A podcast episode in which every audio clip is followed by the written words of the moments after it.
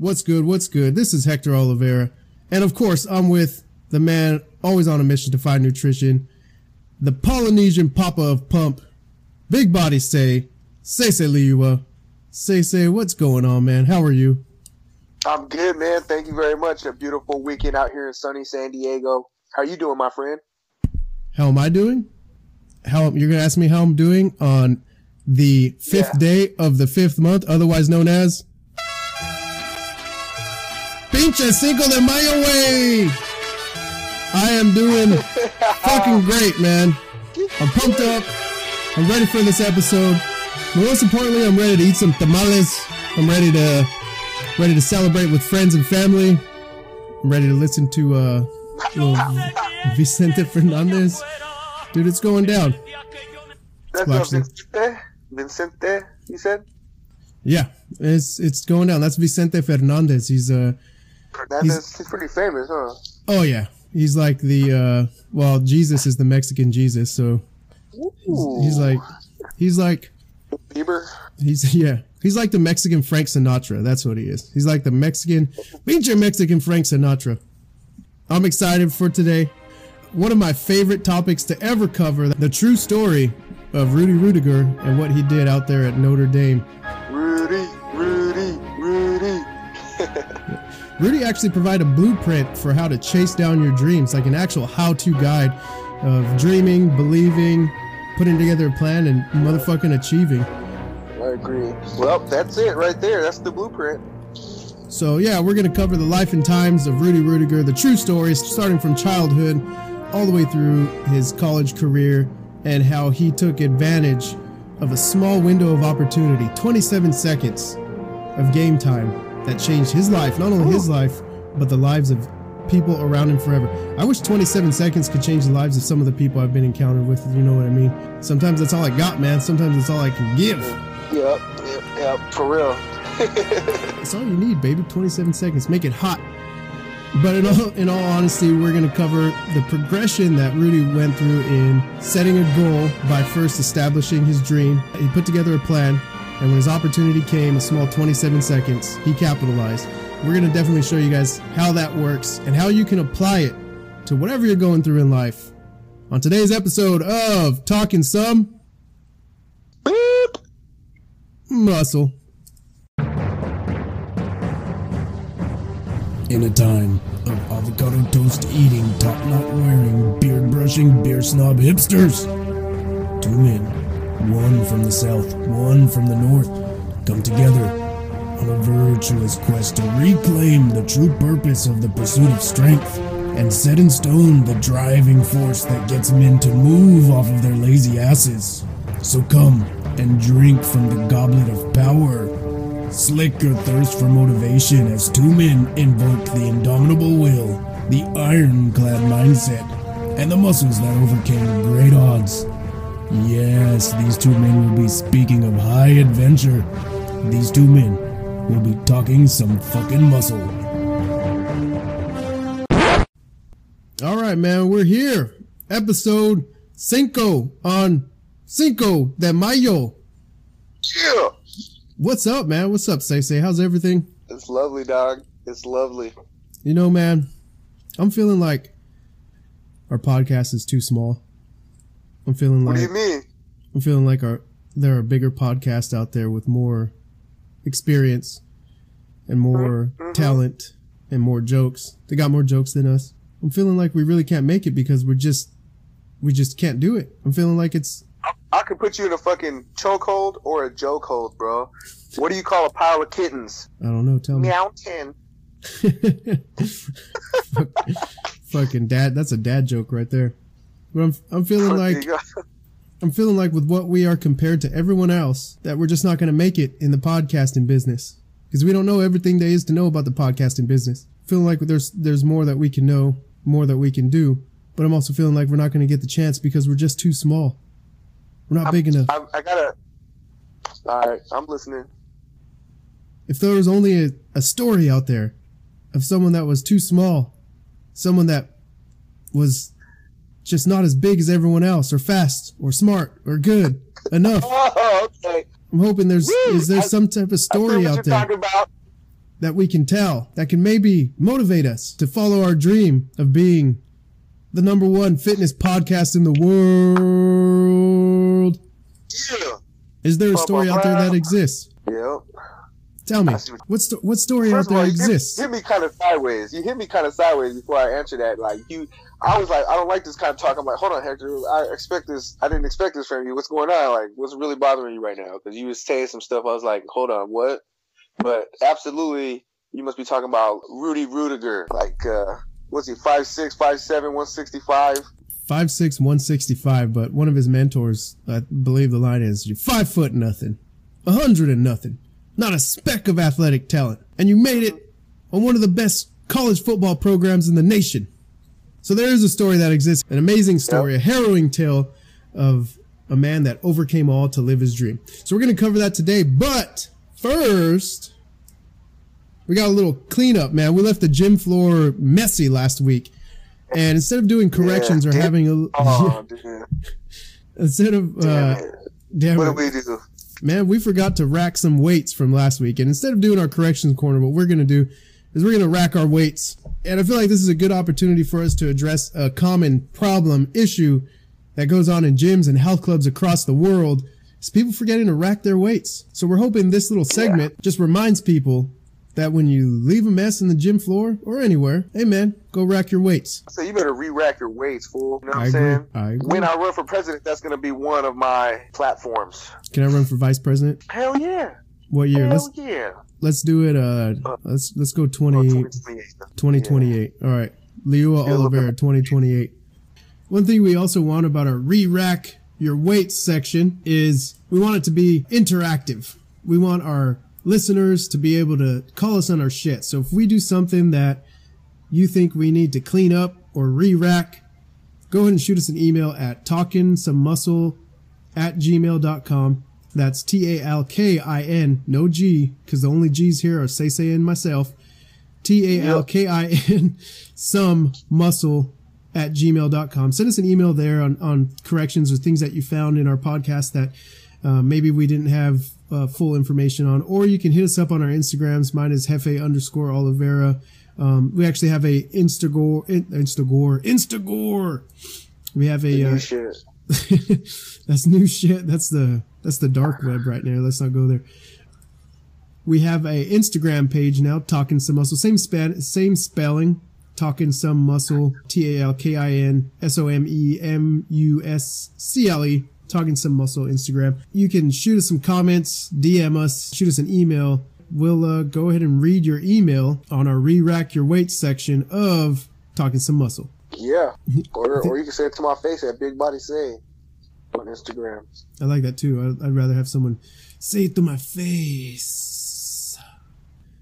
I got I got some re-racking to do from last week. I feel bad about you this one. Did you leave some fives undone or some tens or what? Some 45? Yeah, I actually left some. I left some 45s. I left 10 45s on the leg press. It was a big oversight. Yeah, yeah, 10, five on each side. And this is something that I'm not too proud about, but I'm going to admit it. We could all admit our mistakes. I went ahead and, well, I tried to pronounce Pat Morita's name the best I could, his, his first Japanese name. And I should have been able to because my brother's married to a Japanese girl from Tokyo and he's actually learning Japanese. So I'm actually really embarrassed about this. And, and some of the enunciation isn't too different from Spanish. So I'm going to go ahead and re-rack how I, I, I, I, kind of remember that then. I thought I, I thought I recall that now. That like I was like, Yeah. wait, is that how you say that? Because like Nope. that's the first time I heard it like that. I was like, damn, this fool knows everything. No. I've been hearing it the other way.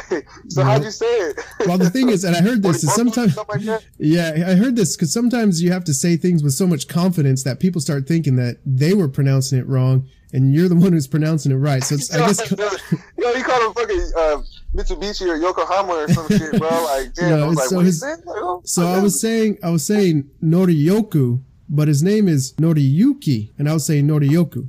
So it's Noriyuki Pat Morita.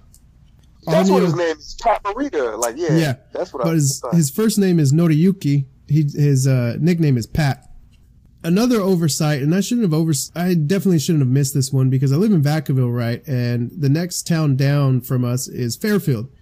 And Noriyuki Pat Morita was actually a student at Armijo out in Fairfield. And I've completely missed that. That would have been a great fact to have on last episode. So I, I need to re-rack that. I'm a big fan of his work, Pat Morita. Pat Morita. He is uh, one of my all-time favorites. Just his swag, how he approaches his work, his craft. Uh, I don't think anybody else could have been Mr. Miyagi. I don't know. Think of it. Would there could there have been another Mr. Miyagi? Uh, I mean, no. yeah, I mean exactly. So I'm gonna go ahead and re-rack that from last week. Fucking racked it like something rack closing. All right, you got anything you want to re-rack from last week? Say say anything you remember? Oh shoot, man! You know, I really think I forgot to mention how much I really love the series Cobra Kai. You know, that's out on YouTube Premium. I waited for season two to come out so that I could download the free month. I watched the whole first season and the, the second season within like maybe two days. And you know what? As far as Karate Kid goes, I was a I was a big fan, but when I watch Cobra Kai now, man, I'm, i became such a bigger fan. Like I want to get a, a Cobra Kai shirt. That that's uh, that would be a sick shirt to have. So I'm gonna look that one up. But man, the Cobra Kai series, man, well done. I think it's produced by Will Smith. This thing holds no stops and it's on YouTube, and it's an original, no commercials. Especially with this free month, man, I'm really thinking on just I might as well just go ahead and cancel a couple of things and just do YouTube Premium. Uh, it's like only ten ninety nine a month or something like that. But dude, they got some good shows on there. Dang, yeah, I hope this, it comes out with more seasons this is definitely not a plug for YouTube. I agree with you. YouTube Premium is a great way to go. I mean, think about every time you actually pop on YouTube to try to find something to show somebody else and you got ads. Another cool thing about YouTube Premium is if you're listening to music, you can turn your phone off so the screen doesn't have to stay on. You could turn yes. your screen. Yeah. Isn't that awesome? Trainer, bro, sick. And no commercials, being able to your, let your screen go black is dope. Like, I knew they could do that. Uh, hopefully they just do it free one day, but you know, it's a great service. You get what you pay for. I think at this point the the weight room floor is all nice and sparkly clean. We've re-racked our weights, and now it's time to muscle up, Buttercup. Better tighten up your core. This might hurt your feelings. All right, say so. You want to go first on uh, muscle up, Buttercup? All right, cool. I'll tell you what. The one thing that gets on my nerves is that when somebody comes straight up to me and tell me what they're not willing to do. I like that, but you know, I always try to stay positive.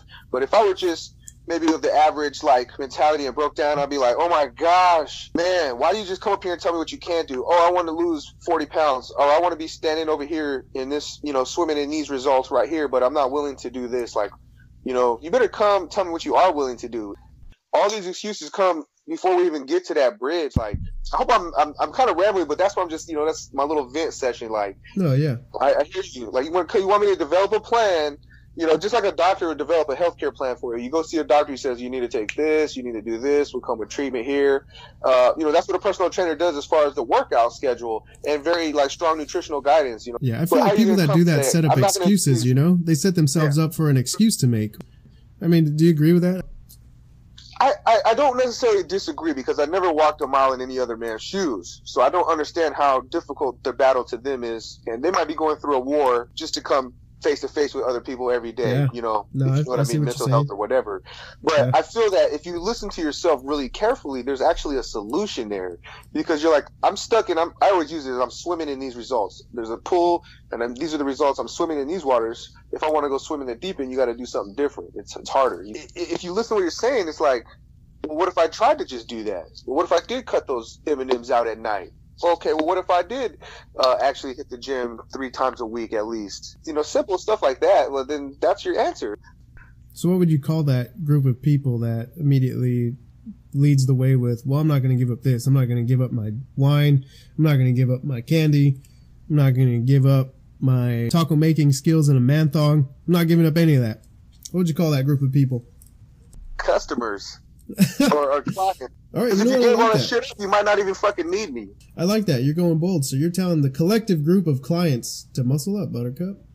Nah, I feel that my call out would be, you know, you guys really are hiring a personal trainer just to motivate you. So you better pick wisely, you know, because everybody can go look on Google right now and find any kind of set of program that will work with consistency. So you're really trying to hold some yourself accountable. And if there's nobody in your life to hold yourself accountable, then, you know, you, you, what do you want me to stop you from eating M&Ms by slapping it out your hand? Because I'm willing to do that, and I'm willing to even eat half your food. That's how dedicated I am, bro.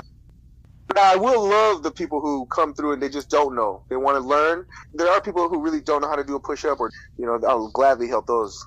I, I can't help people who don't want to help themselves though. All right. So people that don't help say say help them. Muscle up, Buttercup.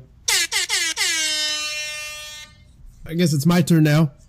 I initially promised to say, you know, we weren't get gonna get political here, but in the spirit of Cinco de Mayo, I'm basically moved today to bring up a topic that's controversial and it's quite frankly out there as a dividing line. It's actually going to be a physical di- dividing line, but it's also a racial dividing line, but it's, it's a big divisionary line between your political beliefs, your homeland security beliefs. Like I said, fucking tighten up your core because what I'm about to say might hurt your feelings, which I'm actually feeling right now because it is Cinco de Mayo. I was, I, I grew up a Chicano in uh, the Central Valley. My dad was a migrant farm worker. He came up from Michoacan and learned English in three years. Two, actually less than that, under three years, a little, little over two and a half years. Learned English fluently, worked his ass off in the hot sun, put food on the table for the family. He got his citizenship too, man. He he fucking crossed the border illegally and got his citizenship. He's he's an American citizen. He knows American history. He probably knows most of the probably knows more of the American presidents because you have to learn that shit. And he learned it as an adult than some people that supported the motherfucker who wants to build the wall. And that's right, I said motherfucker who wants to build a wall. And if those of you want to build a wall, then you're part of that group as well. So here we go. It's Cinco de Mayo. A lot of people celebrate the food, the culture, the beauty that is the Mexican people on a, on a day like this. Some of y'all out there right now saying Cinco de Drinko, woo! Yeah. Which is fine. You can say Cinco de Drinko all you want. Oh, I'm happy for you. Celebrate with us. Fuck, we're, we're Hispanic. We're Mexican. We believe in that shit. We believe in come into our culture. We're going to sit you down. We're going to feed you and we're going to feed you some more. We're going to give you good drink. We're going to give you good stories. We're going to make you laugh. We're going to give you good fucking music. So culture is beautiful. And, and on a day like today, we all have to remember that. Now there are bad spots of our culture, just like everybody else, because they're just making bad decisions. And I'm not defending that side at all. But when you decide to build a wall or decide to support a cause that wants to build a wall on land, by the way, that is native to Mexican blood. So here's, here's the thing. If you support building a wall, then I'm to motherfuck you all day. And you need to put down your taco today and don't ever celebrate Cinco de Drinko. Put that, don't, don't drink a Corona with a lime in it. Don't drink another Corona. Don't drink a Negra Modelo. Don't even participate in our culture if you want to build a wall, because the real wall you want to build is a wall of hate. And it starts by not accepting our culture. But here's the thing. Our culture is so rich, so strong. And uh, as much as you would like to fantasize about this wall coming up, our people have sweat and bled and worked the soil with their hands, with their soul and plant food and seeds and energy into the soil that feeds almost 75% of the nation out here. It bears forth fruit that is laced with our blood, laced with the sweat of Mexican workers. When they're out there in the fields turning that soil, guess what they're doing? They're singing music, they're singing songs. So if you build a wall, we're already in the ground. We're in the food. We're in the music. We're everywhere. And a wall, even a wall of hate can't stop that. Unfortunately for you, we're going to have Mexicans on the United States side of the wall. We're going to have Mexicans and Latinos and Hispanics on the Mexico side of the wall. Hold on, my front door's open and I got to wait for my wife to come in. So I actually called an audible. This is, this is off the cuff right here. I was in the middle of my rant, but my family just showed up. My family's the perfect Yeah. example of why you don't want to build a wall. Come up, Dawn. Hey. Just pick her up and bring her up here. Hi. That's my son Remington how are right there. you? So my family just came back from a walk. This is my this is my wife Dawn, Hi. my son Remington, Uh, Remington Remington. Crisantos that's Oliveira. This is my daughter Scarlett Ray Oliveira. Hi baby.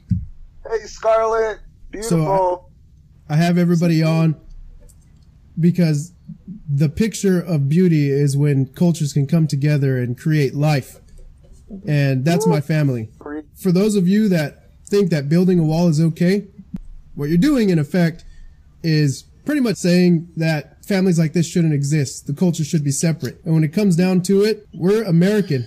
So if you try to build that wall, I guarantee you my family on this side will tear it down.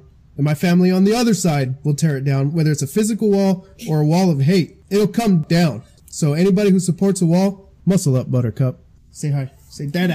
Hi, Say dada. Say hi, boy. Hi. beautiful family. Okay. Thank you guys. Love you guys. Well, all right, Stacey. I feel like now's a good time as any to get into it. Rudy Ruettiger, the man that dared to dream. So let's start this out where it all started. Joliet, Illinois, August 23rd, 1948. Little baby Daniel Eugene Ruettiger was born by the mother Belly Ruettiger. What, what about a name like Belly? They don't name people Belly anymore. Nope. So the mother was Belly Ruettiger, father Daniel Ruettiger. So he was a junior. And here's the crazy shit. This he was third of 14 kids. Let's fucking stop right there. Third of 14 kids, bro.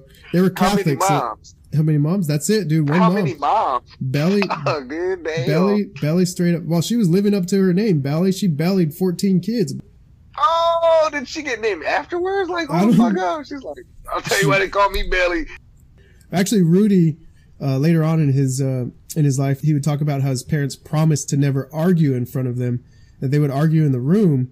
But I think I think his parents were just they were like, oh, we were up there arguing, which is why you heard all that pumping and a moaning. It was a big it was a big argument. Oh, My wife and think about all that. Hmm. my wife and I call it uh, a burpee contest because we're both fitness people. So we tell our kids that we go up and do burpee contests. Wow, so like you know that's how like shit skips a generation. Yeah. Then so there was some good loving going on. And they stayed together. They were always smiling, but then their kid went off and made his wife do burpees. Like, come on, Angela, let's go. right? So early on in his life, Daniel Gene Ruettiger, otherwise known as Rudy, he was given the name Rudy off of his last name, but he was third of 14 kids. And you can imagine why, man. All the arguments running upstairs, got to argue real quick, and then the makeup sex immediately afterward. Them Catholics were getting it in. From the time when he was a, a young kid, he was always labeled as a dreamer, right? Throughout school, just daydreaming, uh, one of his dreams was to play football for the University of Notre Dame, the fighting fucking Irish. Rudy, throughout uh, his youth, played football. He played football at Joliet High School, where uh, he attributes a lot of his, his growth and development to his mentors, but that's where he met his first mentor, Gordy Gillespie, the football coach of uh, Joliet High School in Illinois. Keeping it rolling here, another mentor of Rudy's was Knute Rockne, the, the legendary coach of Notre Dame, that big go, go, go, go, go speech. He re- he Oh, okay. he memorized the speech and he would uh, recite it verbatim to one of his best friends, Pete. So that was his childhood, man. I guess the fathers at, at some of the Catholic churches he attended would give him shit about his daydreaming. They would tell him that you know dreamers aren't doers, and it's not important what goes on in your brain. What's important is what goes on on the paper or the result. I think what Rudy got out of it was the message of, yeah, I'm a dreamer, but they're also saying I need to do it. So that's it's planting those seeds of, hey, I need to do something about this. What makes me think is like I heard that like they didn't even recognize that he was um like developmentally like a slow learner is what they call it now. Like just just the fact that he had uh dyslexia, like they might not have even knew that. So Yeah, so, that's like, a good call he- out. All he has is his dreams, and like uh, I feel I, you know I, I don't know. That means we're slow learners as a whole. Then it's like we just we didn't even know that, but now we know that there's you know disabilities or learning learning disabilities. You might want to label somebody a dreamer because we don't even know what the fuck that really is. That really is just, just somebody who has a process down of you know making imagination into life. They say the crisper your dream is, the the better you're gonna get it. You know, and if you dream big, then you have you have to dream. You have to like shoot for a star to land on the moon. I think that's what like so. You know, you have to dream hella big just to get your result. That fool had to dream hella big just to Mhm. get his 27 seconds. Like shit.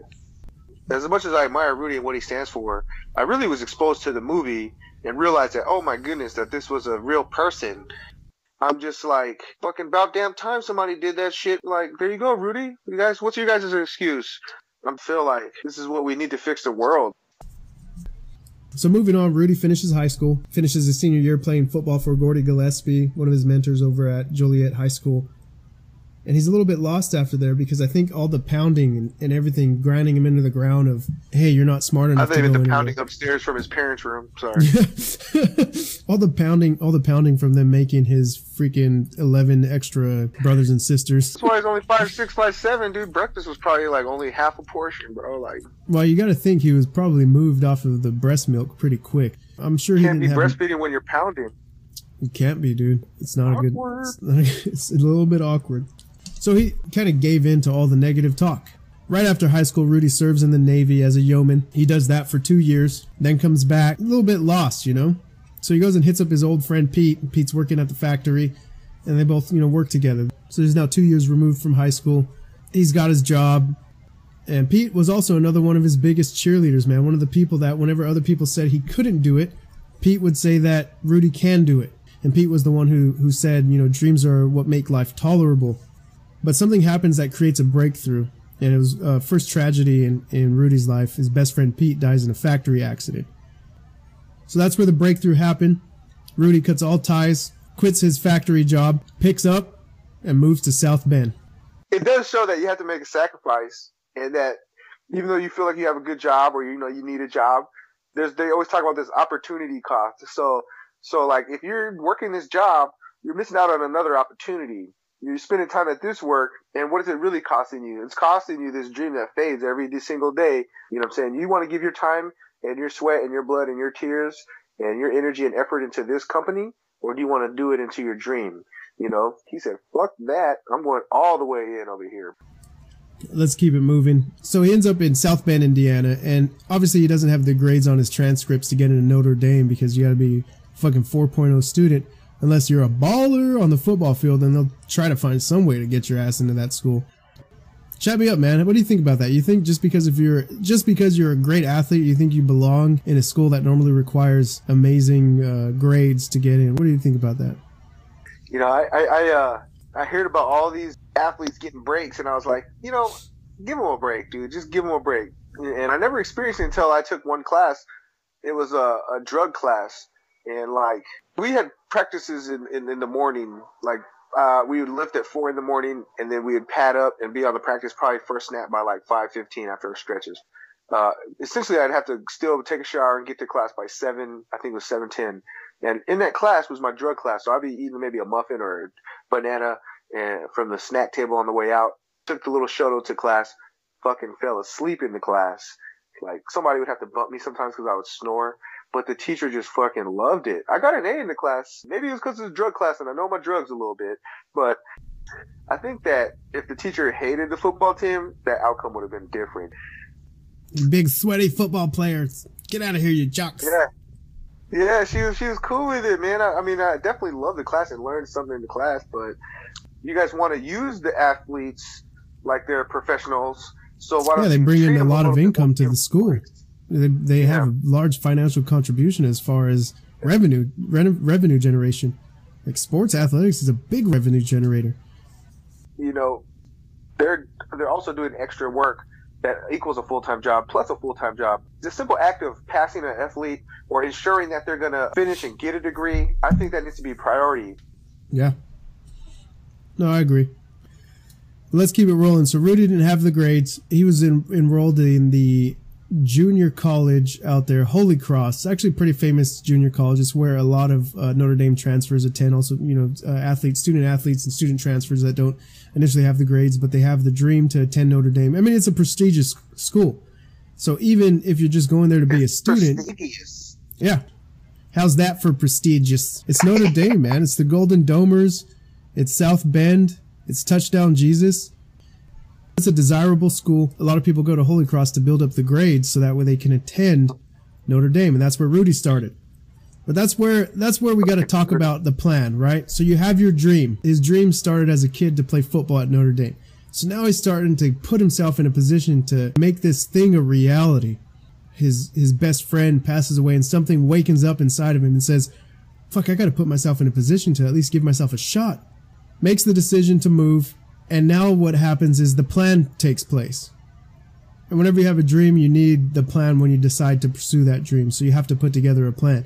The plan starts with attending Holy Cross Junior College, so that way the next step is him becoming a student or Rudy becoming a student of uh, Notre Dame. So it's real simple, right? You attend Holy Cross, you become a student.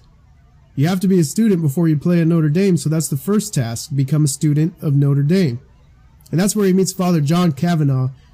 And John Cavanaugh makes him a promise that he'll never forget. John Cavanaugh, the, the father there, he was, I forget which instructor, which class he taught. So John Cavanaugh addresses the class first day of Holy Cross.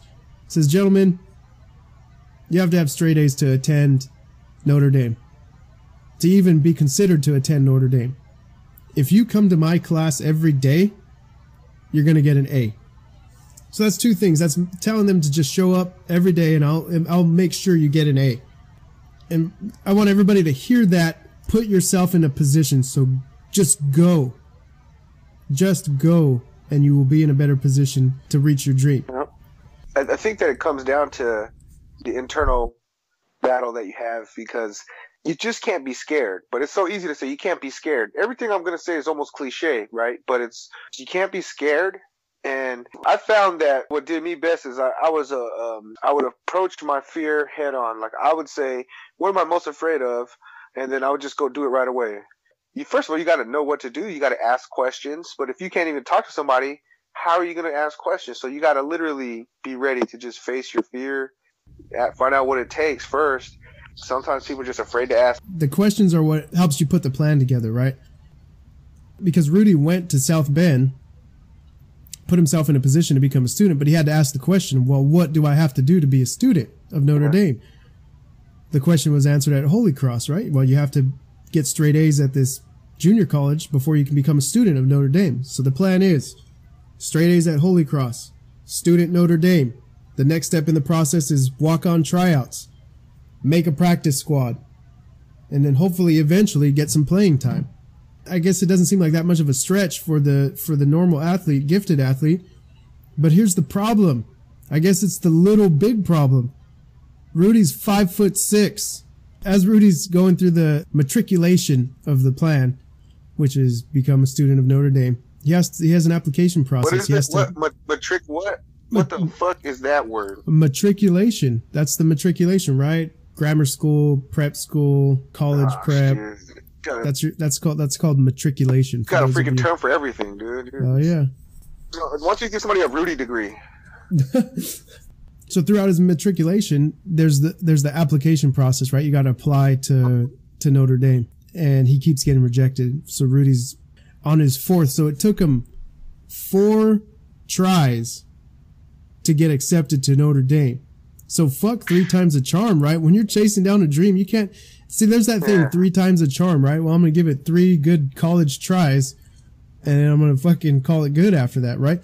When we limit uh-huh. ourselves to a number of attempts, we're basically already admitting defeat if we don't succeed. Fucking Notre Dame, dude, just playing hard to get. Yeah, Notre Dame was waving that ass in his face No. like, "You're not gonna get this. You will never get this." He's like, "Come on, baby, you got good gold. I like the, I like your logos. I like your colors. like, Notre Dame, dude, definitely fourth time's a charm. Butter took her out to eat. So what's up, girl? Hey, I I heard that.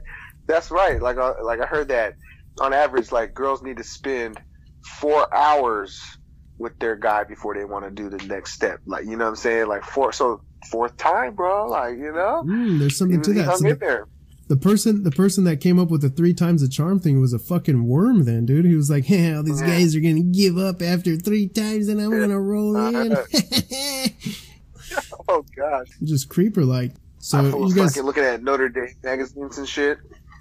you guys heard it. We're also giving relationship and dating advice, how to chase down your dream girl on this show as well. You got a dream girl out there. Try to I, get I her. don't I don't condone that advice that I even said about four hours. Like, don't think about that. But I'm just saying, trying to tie it into Rudy, it's like he had to do all the necessary precautions, man. You can't just skip to, you know what I'm saying? Let's keep it rolling here. So the fourth try, Rudy gets in. So then there's the next step of the process, the walk on. You got to walk on and try out. So he walks on, tries out to uh, for Notre Dame, and he ends up fucking making the practice squad. But it wasn't that easy, right? He got his ass beat day in day out. So we're talking about college size offensive lineman in the 70s. Average offensive lineman was about 255, 260, 235. So these are these are big dudes, at least a hundred pounds more, a whole a whole person bigger than Rudy. Remember, this guy's five six, one sixty five, and he's playing a position. He's actually trying to play the position that you played, say, say defensive end, which an average yeah. defensive end, defensive ends in the NFL or college in general are like six five, six four, six two. You were considered a small defensive end, and you're six foot. Yeah, dude. So it's I sure was, Jody. It's crazy to think that this guy played a position where the average size is like 6'3, 250, 240, 260, 275. It's just it blows my mind that he tried out for that position. He was banging heads with these guys. One of his quotes in real life was, "Yeah, uh, I got hit so hard one day that I thought I died." you imagine laying on the funny. ground after getting hit? You're like, you get hit so hard you think you're dead. Oh, I'm dead. I'm dead. I'm and not dead. the yeah. Not the. He was um, like a tackle bag with legs, dude. Or more like a tackle bag with emotions. Like, but I remember somebody trying to tackle the tackle bag, and it tackled them, bro. Like, you know, you might want to make sure you pass your degree if you're doing that. You know what I'm saying? but that guy's probably making like six figures. Who knows? I did everything I could not to laugh because that, that's not who I was. Like, you know, but people were like, "Oh, you fucking bounced off the tackle bag and got flat bag." Like, you got how do you get depleted by a tackle bag? That's to this day it would be in my mind. But like, I seen it and I just had a chuckle and I was just like, I had to give it a look like, bro, like that's not gonna cut it when we're in the trenches. So three years of eligibility, Rudy's getting his ass kicked, dude, on the practice squad. So the practice squad, say, so you played in college. Practice squad is also nicknamed the uh, tackling dummy squad or or the scout team. And what the scout team does is they present themselves as a kind of a look, but an easy look for the offense to kind of get their shit in, kind of like go out and beat the shit out of somebody week in, week out, day in, day out, so that way they can prepare for the next team. They don't even dress out. So they're not running onto the field. You know, he makes a scout team that doesn't even put on a Notre Dame uniform and he's he's telling everybody at home, you know, I made the team, I made the team, and his dad even says, uh, "You didn't." In my eyes, you don't make the team until you get on the field. So even then, even after making the practice squad at Notre Dame, even after becoming a student where you have to get straight A's, straight A's, even after that, his dad is still saying, "Ah, oh, fucking bullshit. You're not a Notre Dame football player. You don't get on the field. You know, you may be a student there, but you know, Lottie freaking Daw, there's what 5,000, 6,000 or whatever, 10,000 students there. What is their student body size anyway? About 10,000? It's probably fucking half of what San Jose State is. San Jose State has 50,000 students. So Notre Dame official enrollment is about 8,500 students. So it's a big student body. That's small, dude. You fucking kidding me? 8,500? Or 85,000? Wow. You want 85, 8,500. Anyhow, so his dad's like bullshit. A lot of people want to see him on the field. Now he starts thinking, I need to make this dream of me getting playing time and getting on the field and just dressing out a reality.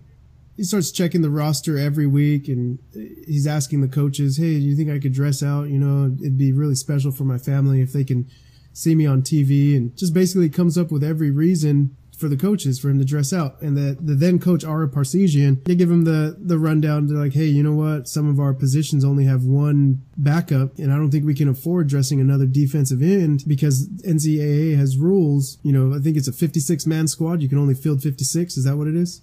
Something yeah, like they got that. limits. But, it's uh, in the yeah. yeah. 60, I think, was like what he said yeah, it's sixty. It's it's around. I think NFL is like fifty six or some shit like that. I don't know. Um, I think you're right. It is sixty. So he's telling him, you know, out of out of what we have, we can't really dress you. Maybe next year. This is Ara Parseghian, and I think this is in his uh, second year of eligibility.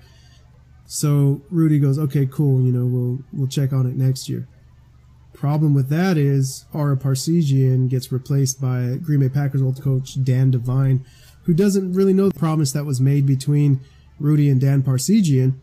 So Rudy's kind of left out in this like, oh shit, I was promised that I would get playing time and I don't know how to bring this up to Dan Devine, who is a fucking NFL coach. Now you're going to a former NFL head coach and saying, hey, you know, I'm five foot six, but uh, I know I'm on the practice squad. But uh, the coach that just left told me that I could dress out this year. So you know what I'm saying? Bro, Hector, Hector, Hector, Hector. This, this shit. No, no wonder people had called me Rudy, bro. Just like, like lightweight off the record, man. Like that's exactly what happened to me, bro. Like I was on the practice squad. You know, I didn't get to see one game. I didn't dress up for when I saw games in the stands, bro. Like, and then, and then like the, the, the, the head coach was Fitz Hill and he was saying, good job, man. You're doing great. He's like, man, you keep working out like this, man. You're good, man. You're getting this golden ticket, man. I promise. And then he got replaced. He got replaced by NFL, ex NFL coach Dick Tomey. I think, I think Dick Tomey did it in the NFL. And, and then like he interviewed everybody again. He said, you're all on the bubble. I don't give a shit what nobody's promised. All that work is for nothing. Like, you know, in, in a sense, because a coach has to come in and say, you need to prove yourself to me at my standard, in my way of thinking. And this is how we're going to win games. I need to see it all again. Man, he had to overcome such a hardship right there. That, that's a tough one, man. Yeah, I mean, and he was you, undeterred. If you went through it, then then you know exactly the feeling. And I don't mean to interrupt you, but it's got to be. Hell yeah, it's got to be one of those situations where you're like, "Fuck, man, this is an NFL coach. He's not trying to listen to me. I'm some kid that's playing on the practice squad, and I'm coming in here think of the the balls, the size of balls you got to have to walk up to an NFL coach. And Rudy ends up doing it. He actually goes into Dan Devine's office, a practice squad player, and he says, "Hey, you know what? I was promised playing time last year by Parseghian. You know, is it is it something we can do?" So there are some discrepancies between the movie and real life, even though Parseghian and both Dan Devine, they were both big cheerleaders of Rudy. I know in the movie, Dan Devine was kind of made up as kind of like a, a antagonist, like our season's too important we need to make a bowl game this year, which when it happened, the situation was definitely um, Notre Dame needing to win a game to get into a bowl. And when it comes down to it, it brings me to my next discussion point of when you put yourself in a position to live out your dreams, it does you no good to stay quiet. A closed mouth does not get fed. So you have to, you have to ask. I think that when we talk about asking for it, that's my first thing when you first started this, when you first started this podcast, I said, you know, Rudy, what he did, the number one thing was just ask he asked for his dream. And you know, you can ask verbally, and that's that's very important to do that. But he asked by everything that he did. He asked for his dream by leaving his job. He asked for his dream by getting into the school. He asked for his dream by applying four times. He kept asking. Every push up, every set, every rep in the weight room is an ask. You know, you just got to realize if you're really asking verbally, it's just the start. And then by talking to another person and you, uh, and they understand where you're coming from, you know, you, you, you can have that agreement easier if you start to ask like, I, I went in there to Coach Tomey when he cut every. He said everybody's on the bubble. He said we will make cuts. All you people, I don't care who you are, you're on the bubble. We interviewed all the seniors, and I was a senior or junior going to senior, and he was like, uh, "So tell me what? How'd you get here? Why do you want to play? Why should I be there?" I was like, I just told him, you know, I want to be a leader. I know I can. I just showed through my work ethic. I asked so many questions. They call me preguntas. I just feel it's so important to ask, and uh, th- that's the main thing. How you're asking matters. Sorry, I'm just looking up. Was that your question? I have to ask.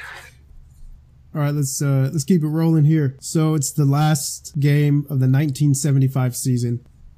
Rudy's last opportunity to take the field, dress out as a Notre Dame Fighting Irish, and he gives it one last effort. Walks into Dan Devine's office and asks. All Dan Devine can do is offer him an apology. Just say, "Hey, you know what? We can't dress you." But a couple things happened in real life that were different from the movie. In the movie, the players all laid down their jerseys and said, "Hey, Rudy should dress for me." Well, that was an amazing Hollywood scene, and it was it was awesome to see the players say, "Hey, you know what? If if Rudy doesn't play, I'm not going to dress out or have him take my jersey." And it just gave the coach the idea that you know Rudy's an important part of the team in real life, it was actually a couple of the captains that got together and approached Dan Devine and said, I think Rudy should play because it's, he put the work in and we respect him. And I think it would just be a great thing for us to do. And it was an important game. They needed to win this game. It was against Georgia Tech. They needed to win the game to make it to a bowl game. And bowl games are important in college football. Your, your team makes money. Your school makes money on bowl games and they needed a win. So Dan Devine talks to the other coaches and the other coaches say, all right, let's give Rudy the go. We're going to dress him out. So he throws on Game day throws on the number 45 jersey. It's at home. It's in South Bend. The date is November 8th, 1975. Rudy finally gets a chance to, to take the field. Rudy still, when he talks about it to this day, go ahead and YouTube, man, if you're ever feeling down, if you're feeling negative about yourself, YouTube Rudy and just listen to the guy talk for a little bit. Just listen to him and see what he has to say because to this day he still gets teary-eyed and still gets emotional about standing in the tunnel at Notre Dame because that was his dream and he did it.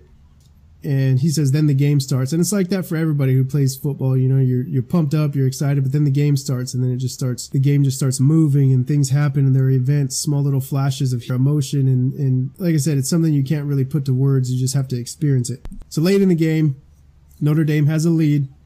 There's about a, a, minute and a half or two minutes left. Notre Dame needs to secure the win and they end up scoring a touchdown with roughly 27 seconds left. And here's where it gets interesting, man. This is where the opportunity strikes. And what happens in that last minute or so, the student body starts chanting his name.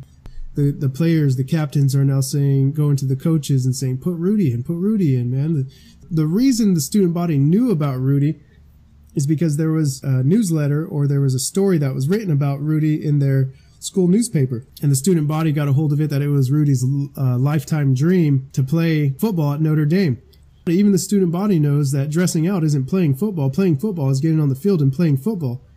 They're like, dude, we want to see Rudy now. We want to see this because this is what dreams are about. This is what hope is about. This is what life is about. And with 27 seconds left, the coaches tap Rudy on the shoulder and say, Ruettiger, get in. Well, was the extra point. Rudy said, I'm not going to get in. I'm defense. So, man, I don't know about you, but if, if it's college football and if it's an extra point and the coaches are saying get in, I'm gonna fucking get in. he had the audacity to tell coaches, no, I'm defense, I'm not getting in. Would you have? Well, I don't know if I could, man, because I'm just trained to like do like kind of like be ready. To if you told me to go in, I'm gonna go in. Sure. Right, I'm fucking going in. What do you want? You want me to kick the field goal? I'll fucking miss the shit out of that field goal. But I'm wearing the Notre Dame uniform and on the yeah. field. I'm gonna. What if they did that, dude? what if they ran Rudy out there to kick the field goal and he fucking missed the field goal. Oh, that'd be an idiot, dude. He's not that. This be a stupid coaching decision. I think you know what. Uh, that's probably why I'm not a coach because I probably would have ran him out there to kick the field goal. I'd have been like, Rudy, get out there and kick me an extra point, son. You sound drunk at that point. Like, what the fuck? I probably would have been damn. drunk, dude. If I'm if I'm the head coach at Notre Dame, I'm getting hammered for every game because we all know how fun college football games are. We'll be on the sideline. Let's get Rudy out there to kick the field goal. Get over here, son. I want you to go out there and line up an extra point and kick it true. Oh gosh, dude. I guess I guess that's why I'm not a head coach of a major football program. Maybe. But, but, let's not talk about extra points because that is a sore subject for yeah. us RHSers right yeah, now. Man. If you guys yeah, don't know man. the story, let's keep it rolling. We'll save, rolling. we'll save that for the next episode. All right, so let's keep it rolling. Anthony Silva, let's keep it rolling. So Rudy Rudy declines the uh, the coaches to get in for the extra point but he does get in on kickoff. I think that's got to be one of the most scariest positions on in college football is the kickoff because you're going full speed and you're fucking flying down there. So that's a lot of balls right there just to get in on kickoff, man. You could easily just get clocked. People are coming from all angles. So yeah, Rudy gets in there on kickoff and he plays. So he plays three plays in 27 seconds. The first play is a kickoff. The crowd's going crazy for him. The Rudy chants are still going.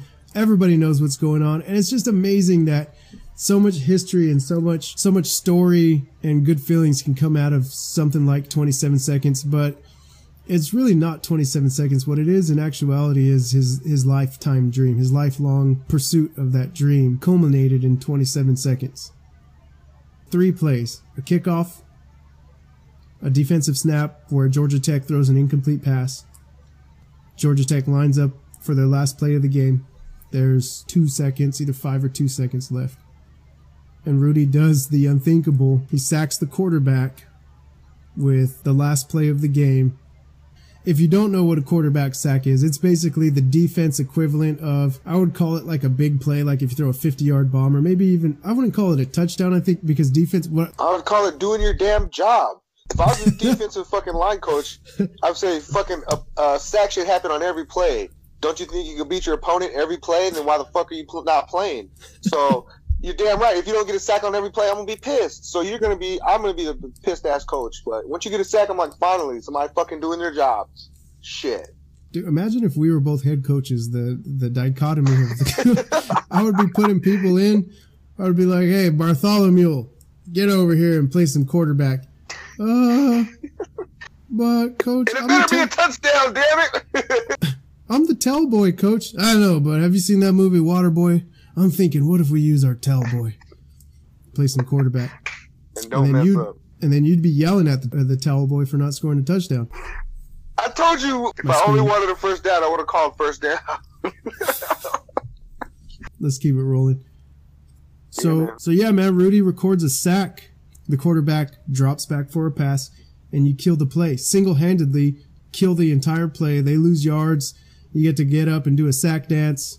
I like to do the helicopter sack dance. I would sack the quarterback, and I would stand up and I would wag my hips side to side like I was naked out of the shower doing the helicopter. That would be my sack dance. What about you, Stacy? Fuck, dude. I, I don't know, man. I don't, I don't know if I had one. I just was doing some push-ups one time. So yeah, man. Rudy scores himself a sack. Everybody's going crazy. All feel good Wait, stuff. Rudy scored a sack, dude. Out there in South Bend, like what? yeah. It's for all of our chroniclers out there. Scored himself a sack out in South Bend. So yeah, I'm gonna play a video because I want everybody to hear it from the voice of the man himself, Rudy. So here we go. This is from his speech at uh, to UVU students, and he, he plays a video here. I think it's a, a couple minutes long, but go ahead and listen in. Let me share my screen with you so that way you can see it. You see it? Damn, he fucking yeah, he definitely looks unfuckwithable. Yeah, you don't fuck with that guy. Look at his face, dude. Yeah, you see that guy on the Yeah, street? That's boy. Ru- that's Rudy fucking Ruettiger. Whether Well, he's looked like five he foot went to six, he, he went back to the plant after he started playing football. Like shit. I say we have a list of people that are unfuckwithable. Kerri Strug, unfuckwithable. Rick Rude, ravishing Rick Rude, unfuckwithable. Rudy mm. Ruettiger, unfuckwithable. Yeah. All right, here we go. for doing that. That's what it's about. Fight. You're not a bad person if you make a mistake. Just don't do it again. You learn from it. You don't live in the past. You know, there's so many wonderful moments, and like I want to bring to you imagination moment. If you don't mind playing the second video uh, of this great little journey, I want to if we could do that, be great. It's called your imagination moment. This is the magic right here when you're born. You're given the imagination. It's a gift.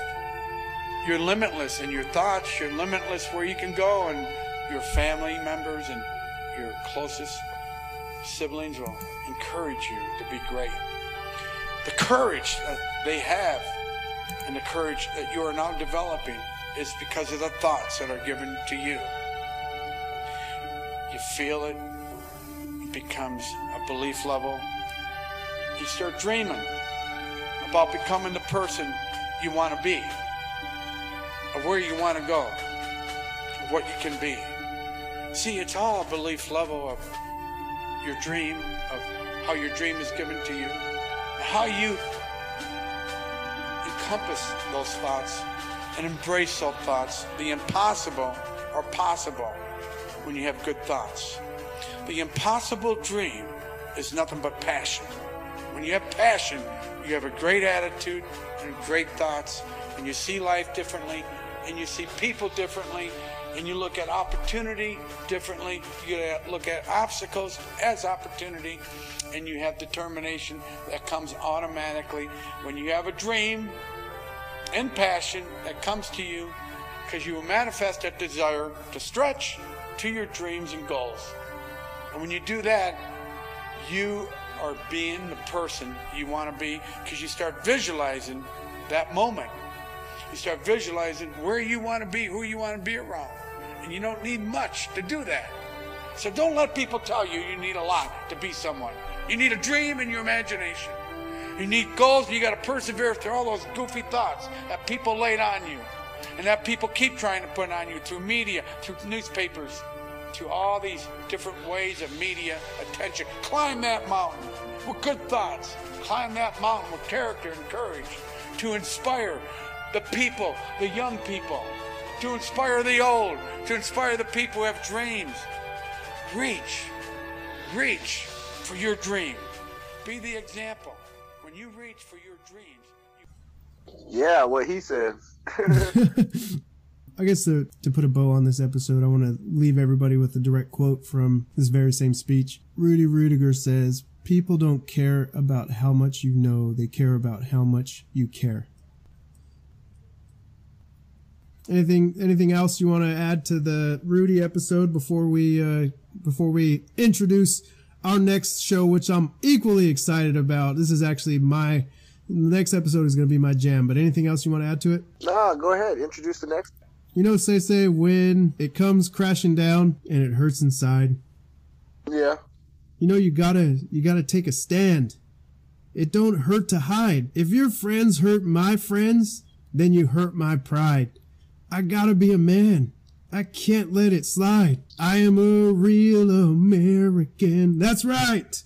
Join us next week. well, we're to be telling you something, brother, about the man that made a brand so recognizable that it changed an industry, dude, and how it was produced, sold, and consumed forever, brother. But that's right. We plan on covering Hulkamania, and we're going to go ahead and show you how the proper branding of your product, the proper sales of your product or selling of your product, and the proper message of your product is going to help you not only grow your fitness business, but also build an energy so strong that it's going to run wild over the competition, brother. And we're going to do that all by talking some Hulkamania. So yeah, I'm thinking it's about that time. I'm thinking, uh, I'm thinking you need to say your prayers. You need to take your vitamins. You need to train. And remember, if you don't got it, don't show it. So, what you gonna do when Big Body Say and Hector Oliveira talk some Hulkamania on you? On you. See you next week on Talking Some Muscle. Let me tell you what Melvin Toast is packing right here. I've got 411 posi track out back, 750 double pumper, Edelbrock intakes, Ford over 30, 11 to 1 pop-up pistons, turbojet, 390 horsepower. We're talking some fucking muscle.